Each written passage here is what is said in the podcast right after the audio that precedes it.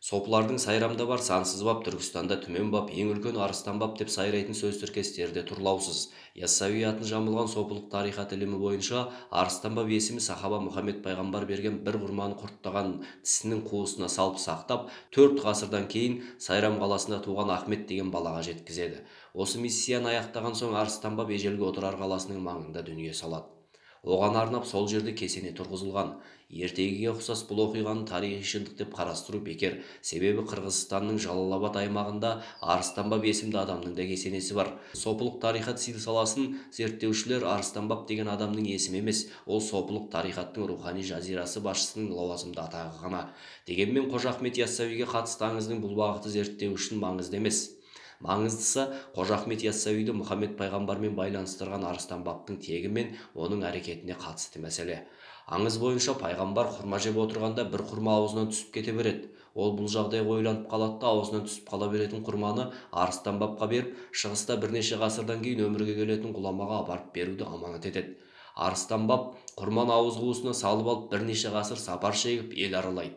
Аңызда айтылатын бұл оқиға қожа ахмет яссауи көрнекті өкілі болып табылатын нақышбанд сопылық ағымының идеологиялық тұғырнамасындағы маңызды мәселе. Себебі логикаға салсақ әлгі құрмаға пайғамбардың сілекейі жұққан. Ол арыстан баптың аузына түскен соң соның сілекейімен тағы да шыланған. Сол қасиетті құрманы кейін қожа ахмет яссауи жеп қойған соң оған ерекше қасиет дариды сопылық тарихаттар ілімінде ерекше жаралған адамның қасиеті қан арқылы ғана емес организмнен бөлінген кез келген сұйықтық арқылы да жұға береді. Сондықтан сопылық ілімде пірлердің ауызға түкіру дәстүрі қалыптасқан. Мүриттер пірлердің дәрет суын немесе аяғын жуған суын ішіп қояды. Пірге қол беру рәсімі және тағы басқалар. Сол сияқты мына аңызда қожа ахмет яссауи мұхаммед пайғамбардан ғана емес арыстан баптан да қасиет жұқтырып алған деген сала шын жырының тізбегі дәйектеліп отыр. Ал бұл аңыздағы сопылық тарихаттардың шиизмнің құпия миссиясын орындаушы екенін қалай көрсетуге болады? Мысалы сопылық силсалада арыстан баб қожа ахмет яссауидің алғашқы ұстазы саналады. Олай болса арыстанбап деген кім?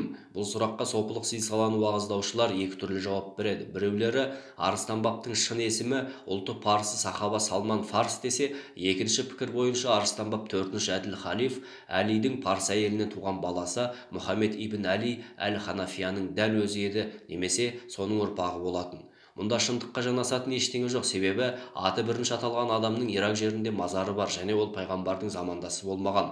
Ал әлидің үшінші ұлы мұхаммед әл ханафия мәдинада жерленген. Сондықтан мұндағы силсала сипатында құрастырылған идеологияның мазмұндық өзегіне ғана назар салған жөн.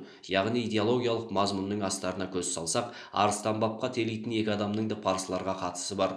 Бұл шиизмнің дамуына парсы ұлтшылдығының әсері болғанынан және сопылықтың діни идеологиялық ұстыны шиизммен тікелей байланысты екенінен хабар беріп тұр. Арыстан баб тапаров әлидің үшінші ұлына теңеу де бекер емес шиизмнің мұхаммед пайғамбардан кейін халифатты басқаруға қатысты саяси көзқарас қайшылығынан туғанын бұған дейін айттық. Сондықтан да шиизмнің он екі қасиетті имам силсиласының шынжырлы тізімінде пайғамбардың туысы әрі күйеу баласы әли бірінші тұр. Егер ахмет яссауиге пайғамбардан құрма жеткізген арыстан баб әлидің үшінші ұлы мұхаммед әл ханафияның тап өзі. Немесе соның ұрпағы деп есептесек онда сопылардың бұл аңызы мұсылмандарды пайғамбардың ұрпақтары басқару керек деген шииттердің саяси ұстанымына дөп келеді.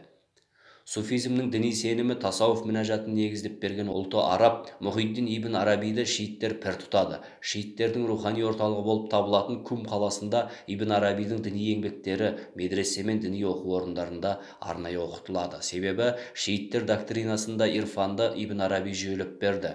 Жалпы орта ғасырларда ирак пен иран жерінде ирфан мен тасауф мінәжаты қатар дамыды. Сондықтан да болса керек ахмет яссауиге бұхарадағы дәруш медресесінде дәріс берген ұлты парсы ұстаз юсуп хамаданиге шииттер де құрметпен қарайды. Бұл суфизм мен шиизм ілімінің өзара тығыз байланысын көрсетіп тұр. Сопылық тарихаттар ілімінде мәхти идеясы ерекше орын алады. Мәхти жөнінде құранда бір сөз жоқ. Ол хадистерді тәпсірлеу кезінде пайда болған ұғым. Мұсылман қауымы адасқан тұста тура жолға бағыттаушы мәхди саны жағынан көп сунниттерден үнемі зәбір көріп келе жатырмыз деп қайғыратын шииттер үшін әділеттілікті қалпына келтіруші күрескер. Ақыр заман алдында көктен иса түскенде жеті қабат жер астынан шығып даджалға қарсы бірге соғысатын мәхди идеясы әлидің екінші ұлы хусейннің кербала шөліндегі өлімінен кейін шииттік діни идеологияның маңызды бөлігіне айналды. Шииттердің бір бөлігі мәхди деп хусейнді таниды ал жүйеленген шиизмнің қасиетті он екі имам силсаласының шынжырлы тізбегіндегі он екінші жасырын имамды мәхди деп біледі және ол мұхаммед пайғамбардың ұрпағынан болады. Өздерін сунниттер қауымдастығына жатқызатын сопылық тарихаттардың діни идеологиясында да мәхди идеясы ерекше орын алған. Исматулла тарихатының тақсырларымен белсенді мүриттері сотталар тұста ақиқат атты екі бөлімнен тұратын деректі фильм түсірген журналист мұрат есжанның мен көрген исматулла деген мақаласында зікірші сопылардың мәхди идеясы шииттердің түсінігімен бірдей тек оның кейбір тұсын өздерінің іс әрекетіне сәйкестендіріп тәпсірлейтінін айтады. Журналисттің пікірінше қазақстандық сопылардың пірі мәхди идеясын екі бөліп жүйелеген. Адамзаттың күткен сүйеніші әзіреті мәді бөлімінде пайғамбар әулетіне жататын бетінде қалы бар. Мәхди қазіргі иран елінің шығысындағы қорасанда пайда болады. Жұмысын 1979 жылы бастайтын жөнінде қызықты сипаттар бар. Сондай ақ мәхдидің көмекшісі болады. Ол шығыс елінен шығады. Сақалы сирек аяғын сылтып басатын ұлты араб емес адам. Мәхдидің көмекшісі 1991 жылы ақиқат таңының шапағы ғана көрінеді. Адамзатты қаптаған қараңғылық пердесі жыртылады. 2001 жылы ақиқат таң атады. Әзіреті мәдінің ілімі қоғамға кеңінен тарайды. 2010 жылы көптеген елге жайылады. Оның көп зікір салып көп жылайтын қолында көк туы бар 313 шәкірті болады. Мәдіні қолдайды. Бәрі бірігіп алып меккеге қарай жүреді. Жолай ирактағы әулие жақсылар сириядағы қырық шілтен мен пайғамбар әулеттері оларға барып қосылады. Тағы сондай сондайлар шииттік нанымдағы мәхди идеясы ерте замандағы мұсылман қауымындағы саяси көзқарас қайшылығының тарихын ғана емес бүгінгі саяси амбициясы басым екі елдің шииттік иран мен сәләфилік сауд арабиясының таяу шығыс аймағындағы текетіресін үнемі еске салып отырады. Ирак пен сирия жеріндегі қантөгістің экономикалық мүддеден кейінгі екінші себебі бірі екіншісінің наным сеніміне төзбейтін діни идеологиялардың қақтығысы. Ал ауық ауық жұма намаз кезінде шииттер сунниттердің сунниттер шииттердің мешітінің ішінде құлшылық жасап жатқан жүздеген адаммен қоса жарып жіберетін оқиғаларда наным сенім қайшылығынан туындайтын өшпенділік қана себеп. Әрине қазақстанда және оңтүстігін орап жатқан түркі республикаларында шииттер жоқ. Бар болса олардың саны тым аз. Дегенмен жоғарыда айтылған жайттарды есепке алсақ шиизмнің жасырын идеологиясының қанат жайып бара жатқанын сезе бастаймыз. Бұл аймақтағы діни ахуалды күрделендіре береді. Осындай кезеңде исматулла сияқты сопылық тарихат пірлері сол идеологияның мақсатты мүддесін ашық уағыздағаны қауіптің бұлтын тіпті қоюлата түсетіні анық. Әлем мұсылмандары мекке мен мәдина қаласын діннің бастау әрі исламның қазіргі орталығы санайды. Шиизмді ресми діни идеология ретінде қабылдаған иран ислам республикасы сауд арабиясының осы артықшылығын әлсіреткісі келеді. Имам хусейннің өлген күніне орай аза тұту мәхдиді күту мәхдиге құрметті орын дайындап қою сияқты рәсімдер мемлекеттік идеологияның өзегіне айналды. Осы және саяси басқа себептерге қатысты қарсылығын білдірген сауд арабиясының билігі иранға қажылық квотасын бермей қойған оқиғалар болды. Жалпы суннизм мен шиизм арасындағы қайшылық үндістаннан гибралтарға дейінгі аймақтағы елдердің шешімін таба алмайтын күрделі саяси проблемасына айналып отыр. Сопылық тарихаттардың идеологиясында исламды орталықсыздандыру бағыты бары да жасырын емес. Баптардың бабы қорасанда сансыз баптар үндістанда баптар басы баба арслан түркістанда түмен бап сайрамдағы сансыз бап отырардағы отыз бап. Маңғыстауда пірбекет түркістанда қожа ахмет арыстан бапқа түне қожа ахметтен тіле сияқты тіркесін құрастыру үшін айта салған ақындардың өлең жолдары дәлел түгел ақиқаттай халық нанымына сіңіп кетті. Мысалы бұхара маңындағы бахауиддин нақышбанд кесенесі аймақтағы мұсылмандардың құлдық ұрып зиярат ететін киелі орнына айналды. Ал бұхара қаласы ханафи мазхабына ықпалдасқан сопылар үшін де мекке мен мәдинадан бір кем емес. Соңғы жылдары түркістан исі мұсылманның рухани орталығы сонда қожа ахмет яссауи кесенесіне үш рет зиярат ету бір қажылыққа тең деген кесімді сөздер айтылып жүр.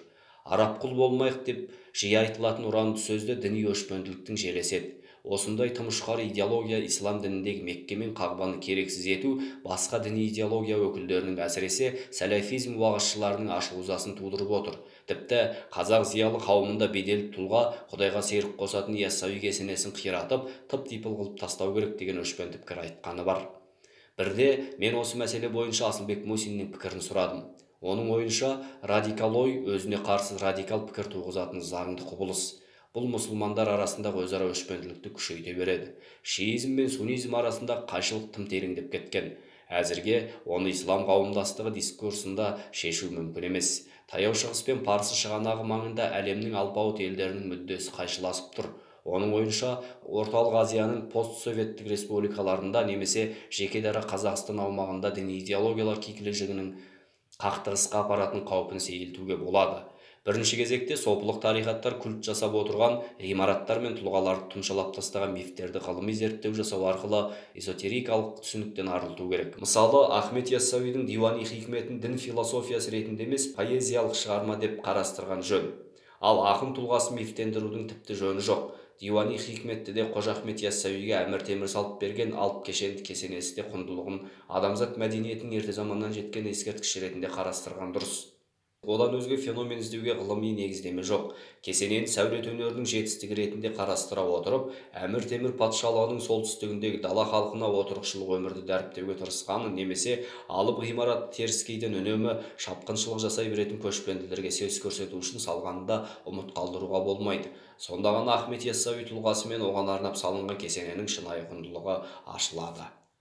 Асылбек мусиннің ойынша қиялдан туған мифтің немесе белгілі бір тұлғаны тым асыра дәріптеу негізінде идеология жасаудың түбі жақсылыққа апармайды алғашқыда құдайдан басқа құдай жоқ принципіне негізделген ислам дініндегі кертартпа процесс мұхаммед пайғамбардың қазасынан кейін ақ басталған. Түрлі мүдде көздеген дінпаздар хадистер мен сүннетті ойлап тапты.